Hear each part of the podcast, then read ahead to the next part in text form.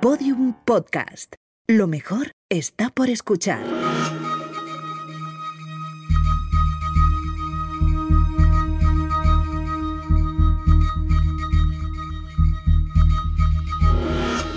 Según datos de la Organización Mundial de la Salud, en los últimos cinco años se han triplicado los casos de demencia. Continúa la propagación de las superbacterias, la nueva amenaza infecciosa que no responde ni a la meticilina ni a los antibióticos ha acabado lo que llevamos de 2050 con la vida de más de 2.000 personas. A raíz del aumento del peso medio global, a partir de ahora podremos encontrar las tallas 48 y 50 en cualquier tienda, pero no la 32. Ya está todo preparado para el nacimiento del primer bebé genéticamente modificado. Y en deportes, el Siri se batirá en duelo contra el Paris Saint-Germain. Arranca la Robocup 2050. Pueden seguirlo todo en podiumpodcast.com.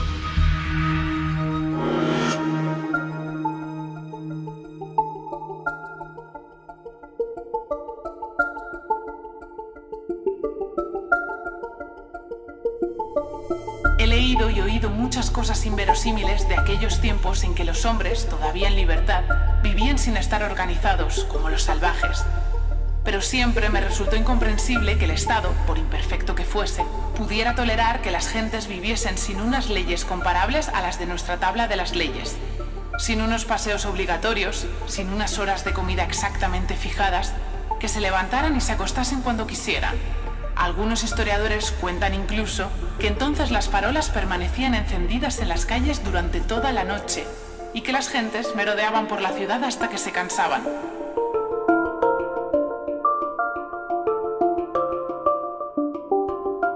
Bienvenidos al año 2050. El sol calienta más que nunca y hace tiempo que quiere hacer frío, pero el invierno no llega.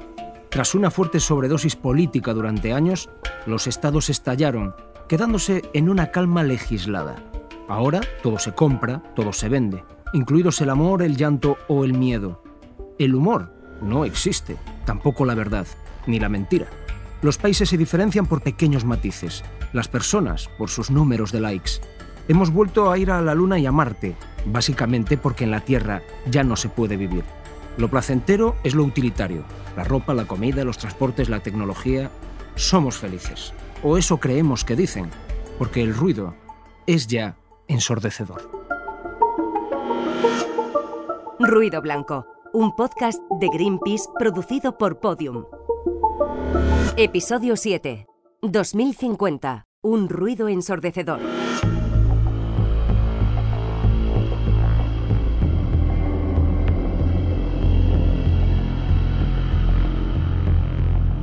En el año 2019, el cambio climático era una realidad incuestionable, a pesar de que los escépticos eran muchos.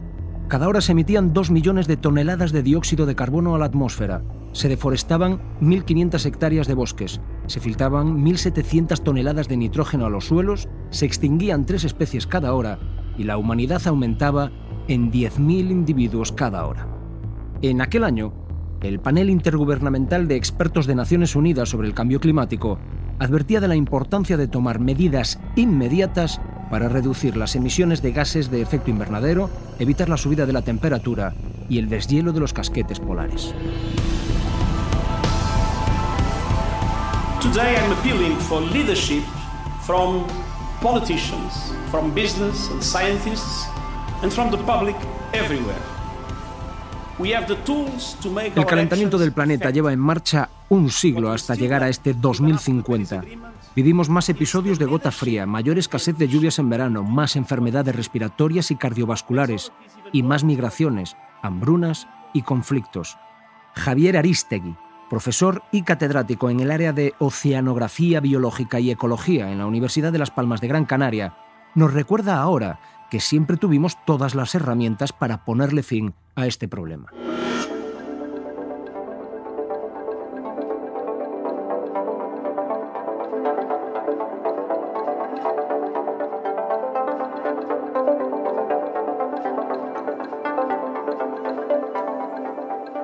Bueno, en el año 2019 no es que tuviéramos herramientas, es que teníamos ya una, una base de datos mm, potentísima, muy robusta y además sin ningún tipo de incertidumbre sobre alguna de las tendencias de cómo estaban evolucionando algunos parámetros, entre ellos la subida de la temperatura del planeta, la subida del nivel del mar, eh, la acidificación de los océanos, la pérdida de oxígeno, el, aumento de episodios extremos, es decir, no es que tuviéramos herramientas, que se sabía en ese aumento ya. Javier fue uno de los cinco españoles seleccionados para elaborar el quinto informe de cambio climático del panel intergubernamental de expertos de Naciones Unidas sobre cambio climático. Un informe que resultó ser absolutamente demoledor. Aunque no se sabía con certeza cuáles iban a ser los efectos sobre los ecosistemas o sobre algunos aspectos de la vida, había otros en los que ya no había ninguna duda. se llevaba monitorizando hacía muchísimo tiempo, los modelos climáticos reproducían con una exactitud increíble las series temporales que teníamos de hacía 50 años, no había ninguna duda. O sea, no había ninguna justificación para no haber hecho lo que se podía haber hecho. Desde 1989 hasta 2019 se habían perdido alrededor de tres cuartas partes del volumen del hielo en el Ártico y en España nos habíamos quedado sin más del 80% de los glaciares pirenaicos. Tesoros naturales como los glaciares de Maladeta, El Aneto o Monte Perdido ya no existen en 2050. El mayor problema que tiene ya no solamente es que los glaciares o las zonas continentales que se puedan deshelar y ese agua llega a los océanos, sino que al deshelarse estas banquisas, tanto en el Ártico como en, alrededor del continente antártico, pues penetra más calor, más luz al océano, que se transforma en calor, y este calor lo que hace es que expande el agua. Y al expandir el agua, sube el nivel del mar. A día de hoy es realmente preocupante el deshielo de las banquisas. Nos referíamos a esas capas de hielo que surgen en los océanos Ártico y Antártico, y que han ido diluyéndose precisamente por la expansión térmica del agua. Algo que afecta evidentemente a los ecosistemas. El aumento del CO2 en los océanos hace que disminuya el nivel de pH en el agua y que se vuelva más ácida. Determinadas poblaciones de organismos, como es el caso de los arrecifes de coral, han desaparecido y lo que es peor, ya es imposible que vuelvan a surgir de nuevo.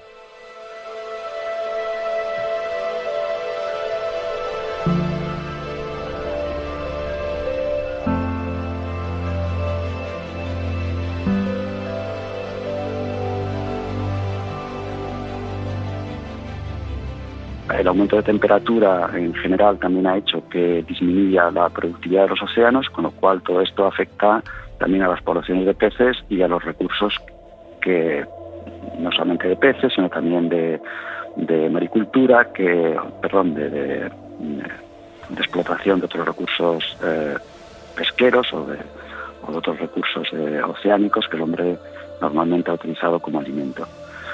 Eso sin tener en cuenta cómo han cambiado y cómo ha afectado la distribución de las especies a nivel general. Es decir, las especies han migrado en función de los gradientes de temperatura que han cambiado. Ya lo dijo el profesor Richard Scorer en los años 70. Somos unos auténticos idiotas espabilados. Éramos tan inteligentes que fuimos capaces de desarrollar la tecnología más avanzada para después utilizarla en nuestra contra y destruir nuestro propio planeta y con él a nosotros mismos. Yo creo que hay una especie de, línea base de estupidez humana que es tremenda y que hemos sido incapaces de saber ver un poquito más allá de nuestras narices, de ver un poquito más allá hacia el futuro y pensar que el beneficio del planeta es el beneficio de toda la humanidad, no solamente del país en el que vivo.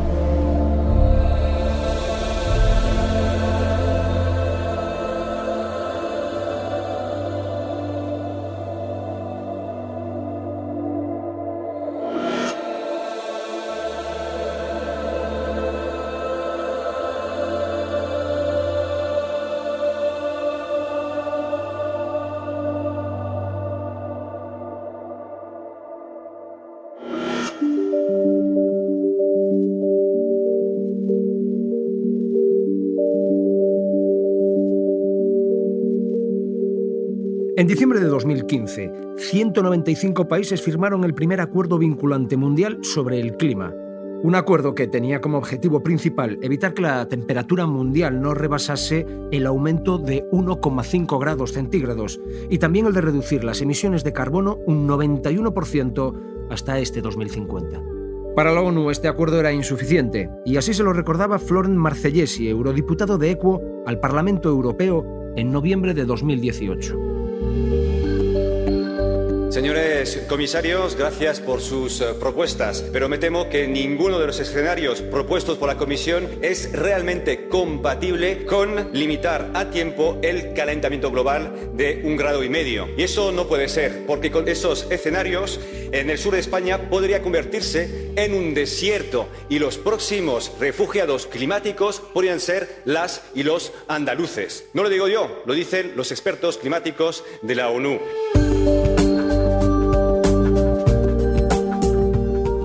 En el Acuerdo de París salía como por primera vez en un acuerdo internacional este tipo el tema de la alimentación.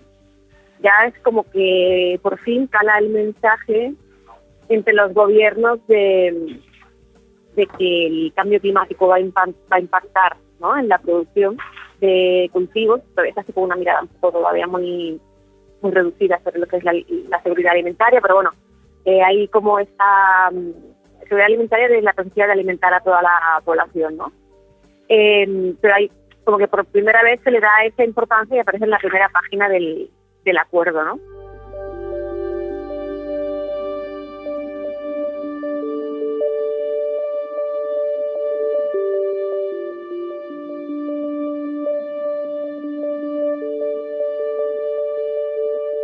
Esta voz que escuchábamos es la de Marta Rivera Ferré, investigadora en la Universidad de Vic, y otra de las seleccionadas en 2019 junto a Javier Aristegui para formar parte de ese grupo intergubernamental de expertos de la ONU.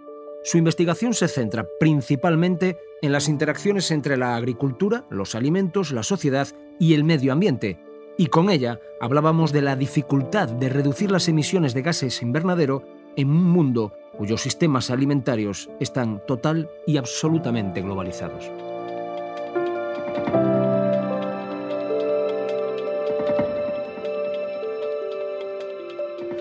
Según la FAO, la Organización de las Naciones Unidas para la Alimentación y la Agricultura, la desertificación, la sequía, la degradación de las tierras, la escasez de aguas o la contaminación representan una seria amenaza para la seguridad alimentaria.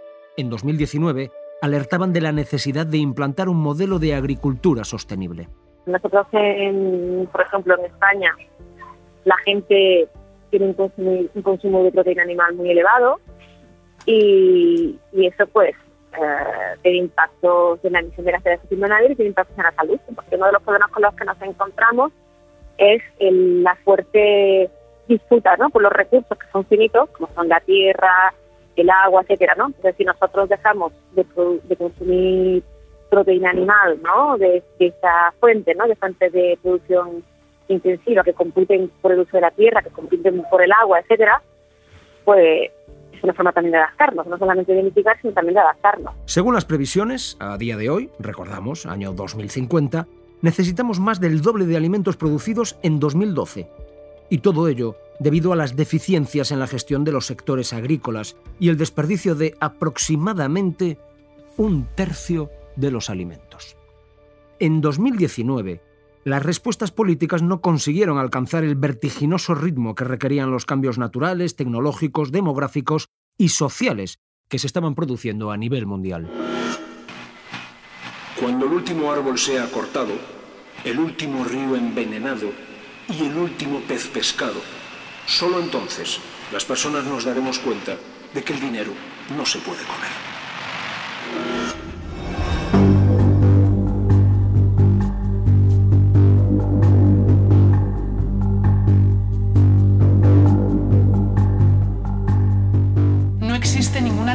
Final o última, como quieras llamarla, pues la cifra de las revoluciones es también infinita. La última. Parece que esto se ha dicho únicamente para los oídos de unos niños inocentes. Cuéntales a los niños cualquier cuento, nárraselo hasta el final y te preguntarán, ¿y qué más? Claro, es que los niños son los únicos filósofos valientes, pero no hay ningún qué más. Punto. Es el final. En todas partes, en el universo, ha de imperar la equidad y la uniformidad. Allá por 2018, 2019, cuando acababa la segunda década de este siglo en el que vivimos, destacaba ya Jorge Tamames. Era joven, escribía en agenda pública. Si ya sabía de aquella, imagínense lo que sabe ahora. ¿Qué tal, Jorge? ¿Cómo estás? Hola, muy bien. Aquí andamos en, 2050. disfrutando no mucho del noveno mandato de Donald Trump, al que ya le han cambiado el cerebro por eh, uno, uno robótico que funciona mejor y por lo tanto es reelecto indefinidamente. O sea que sigue sin tener sentimientos. Bueno, eh, sí, pero ahora los ahora controla mejor su aparente falta de sentimientos y bueno, a los demás eh, nos hace seguir siendo, seguir sufriendo como, como allá por 2019, en los, felices tiempos de antaño. Jorge, hablando de esos felices tiempos de, antaño, recuérdanos cómo funcionaban los, los ciclos políticos, porque parecían más o menos cambiantes, pero nunca tocando picos.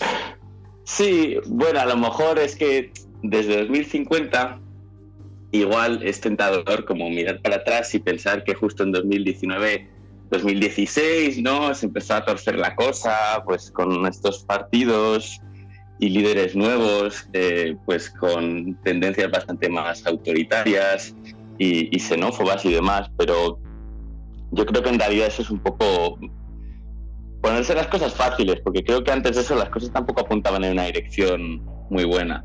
La población supera actualmente los 9.000 millones de habitantes, casi un 20% más que en el 2019. Y el 70% de nosotros vivimos en ciudades.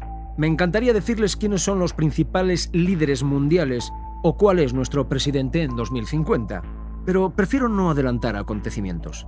Lo que sí es seguro es que será alguno de sus hijos o hijas. Bueno, el atacazo, cuando nos lo pegamos, ya había una sensación de, en Europa sobre todo de que estábamos cayendo de, forma estrepitosa. Eh, mientras crecía Estados Unidos a un ritmo bastante importante, un 10%, el Reino Unido crecía la mitad y la Unión Europea la décima parte. Eh, ¿Por qué si teníamos aquella sensación de que nos la íbamos a pegar y sin embargo desde incluso la ciudadanía no se hizo de todo por evitar las consecuencias?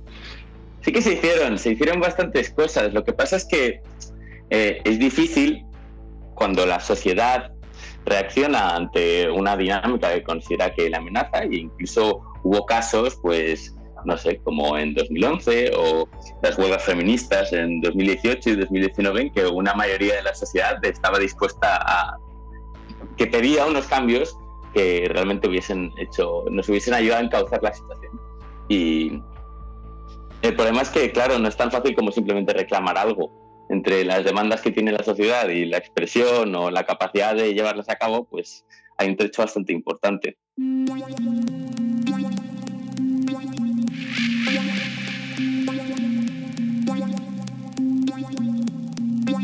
Hablé hace poco también con la filósofa y ensayista Marina Garcés.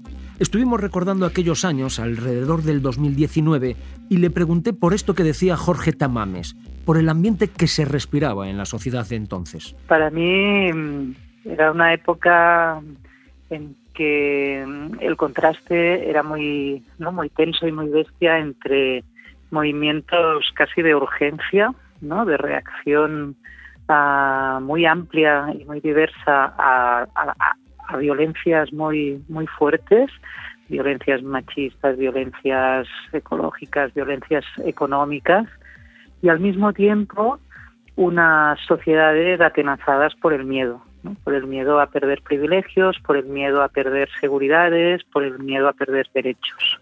Lo hemos repetido en este podcast en diversas ocasiones. 2019 fue una época de evidente involución en términos de derechos fundamentales, pero la intensidad de esta represión institucional tenía que ver con la intensidad de las movilizaciones que estaban en curso en los años anteriores.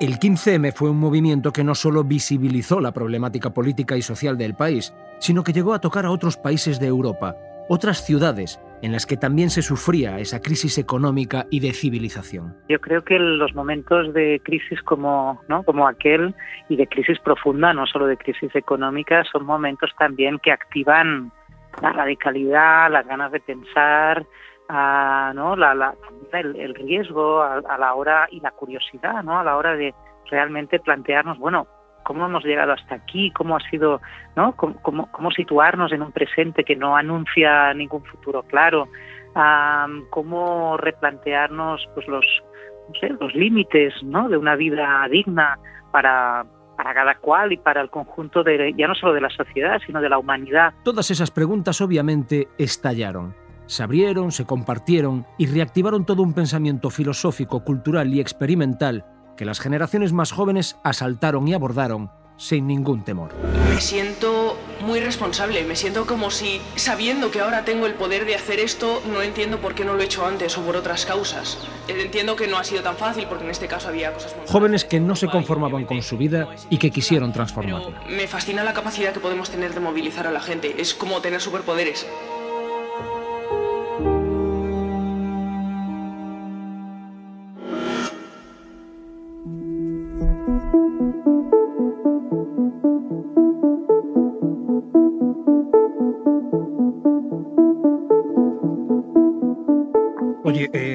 Para terminar, recuerdo una, frase tuya en un texto que decía, hablabas de, combatíamos los síntomas mientras no analizábamos las, las, causas estructurales. Eh, nos fijábamos en las burradas que decía Trump y no nos fijábamos en por qué Trump estaba teniendo tanto éxito. Es un poco como que estábamos viendo los fuegos artificiales y mientras tanto nos estaban cambiando la fiesta. ¿Caímos en, esa trampa? ¿Era, ¿Era pensada y nosotros los ciudadanos en su mayoría nos equivocamos en lo que estábamos discutiendo? Sí, creo que a veces, eh, mm, y en esto también los medios de comunicación y las redes sociales y todas esas cosas que en aquel momento ganaron mucha popularidad, pues abusamos de, de fijarnos en la superficie de los fenómenos.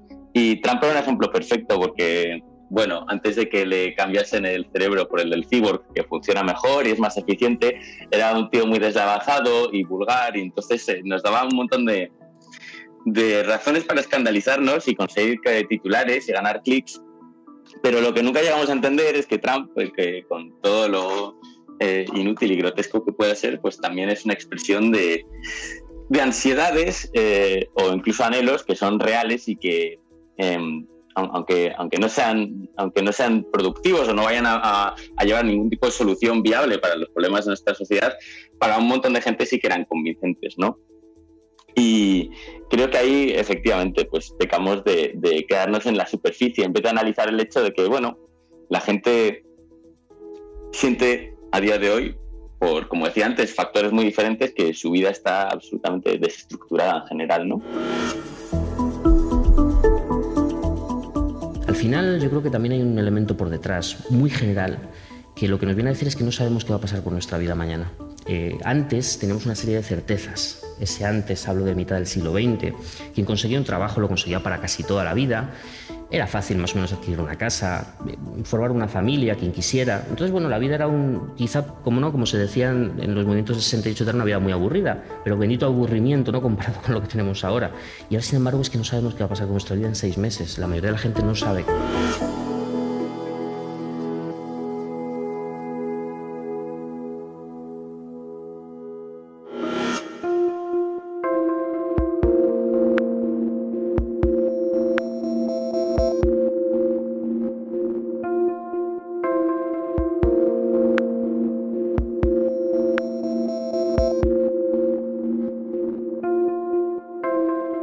Libro No tan incendiario, la escritora Marta Sanz dice que la producción cultural se recrea en su carácter conservador, ya que los lectores, transmutados en público mayoritario, compran aquellos productos que reconocen, los que les son familiares y no les plantean dificultad. La producción cultural no corre riesgos y el consumidor cultural no problematiza la cantidad y la calidad de su consumo. Y hace una reflexión bastante crítica y precisa. Soy lectora, no cliente de un supermercado. Me pone nerviosa que me doren la píldora. Marina Garcés, en 2019, escribía también sobre algo parecido. En esa época escribí un texto que empezaba con hablando de las humanidades cero, con la feta de, un refresco sin, sin azúcar y sin cafeína en principio, ¿no? pero que igualmente tiene que endulzar y refrescar la vida. Había mucho de eso, obviamente, ¿no? Una industria cultural totalmente edulcorada, pero sin consecuencias críticas, transformadoras, inquietantes ni creativas, sino realmente para Mero, entretenimiento, autocomplacencia, consumo de, bueno, esa cultura del target, ¿no? De los públicos, de satisfacer a, cada edad, a cada grupo social, a cada género, a cada clase social con su, con un tipo de productos y la industria cultural, pues hace, ¿no? Se, tiene una larga historia en este sentido, ¿no? Cómo va también neutralizando el deseo de, de aprender, de cambiar y de experimentar la vida de forma emancipada hacia una actividad de mero consumo cultural, de capitalismo cultural y de, bueno, es de nuevo, de, de relación clientelar y acrítica con la cultura.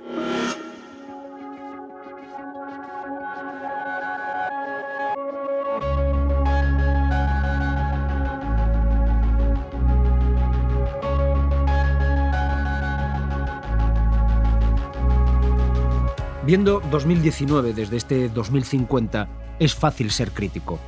Podríamos haber hecho algo más. Podríamos haber peleado, exigido o avanzado nuestros derechos. Pero en aquella época tocábamos los límites de casi todo.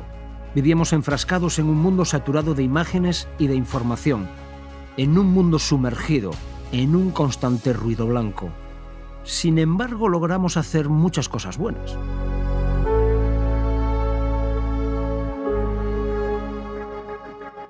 Por fin, este país se libra del impuesto al sol. Hay un creciente número de ciudades que ya empiezan a entender que es su conveniencia pasarse hacia los vehículos eléctricos. Vamos a ir comprendiendo un poquito mejor cómo se comporta la materia en estas regiones tan cercanas a las fronteras del espacio y el tiempo. Ajet Tamimi y su madre fueron liberadas esta mañana. Tamimi ha asegurado que la resistencia seguirá. La gente ha dicho que confían en las mujeres para tomar sus decisiones sobre su propia salud. El movimiento feminista ha hecho al mundo mejor, mejor que hace un siglo, cuando no podíamos ni votar. Las mujeres paran para que el movimiento no se detenga, para que la igualdad sea verdad.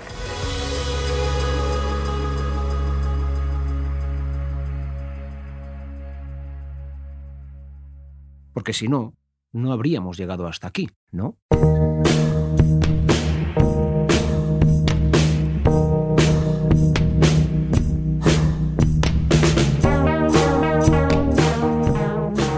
Va a haber más desiertos porque está empezando a llover menos y va a haber más inundaciones porque cuando se acumula más el agua llueve más. Yo creo que todo va a ser electrónico, no vamos a tener que hacer nada y va a ser todo un poco horrible. Algo va a petar y tendremos que tener algo con lo que intentar vivir, pero un poco más difícil. Algunas especies estarán extinguidas. Estará la playa más limpia, pero el agua un poquito menos. El océano estará un poco sucio, porque si ahora está sucio, luego estará un poco más, luego otro, y luego otro, y luego otro. Pero si hay menos basura, más animales habrá. Los niños van a saber que no se tiran los plásticos en el mar. Intentar para ir al cole ir andando. No gastar tanta la electricidad, apagando la luz. No desperdiciar papeles. Que los coches no se utilicen tanto porque contaminan el aire. Ahorrar mucho más agua. Yo reciclo, yo no tiro todo al suelo.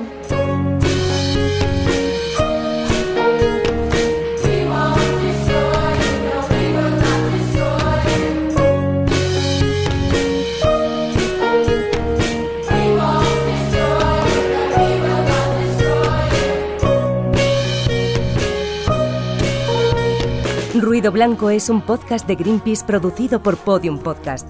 Narrado por Gonzo. Escrito y dirigido por Jimena Marcos. Diseño sonoro Elizabeth Púa. Producción Marta Valderrama y Jesús Blanquiño.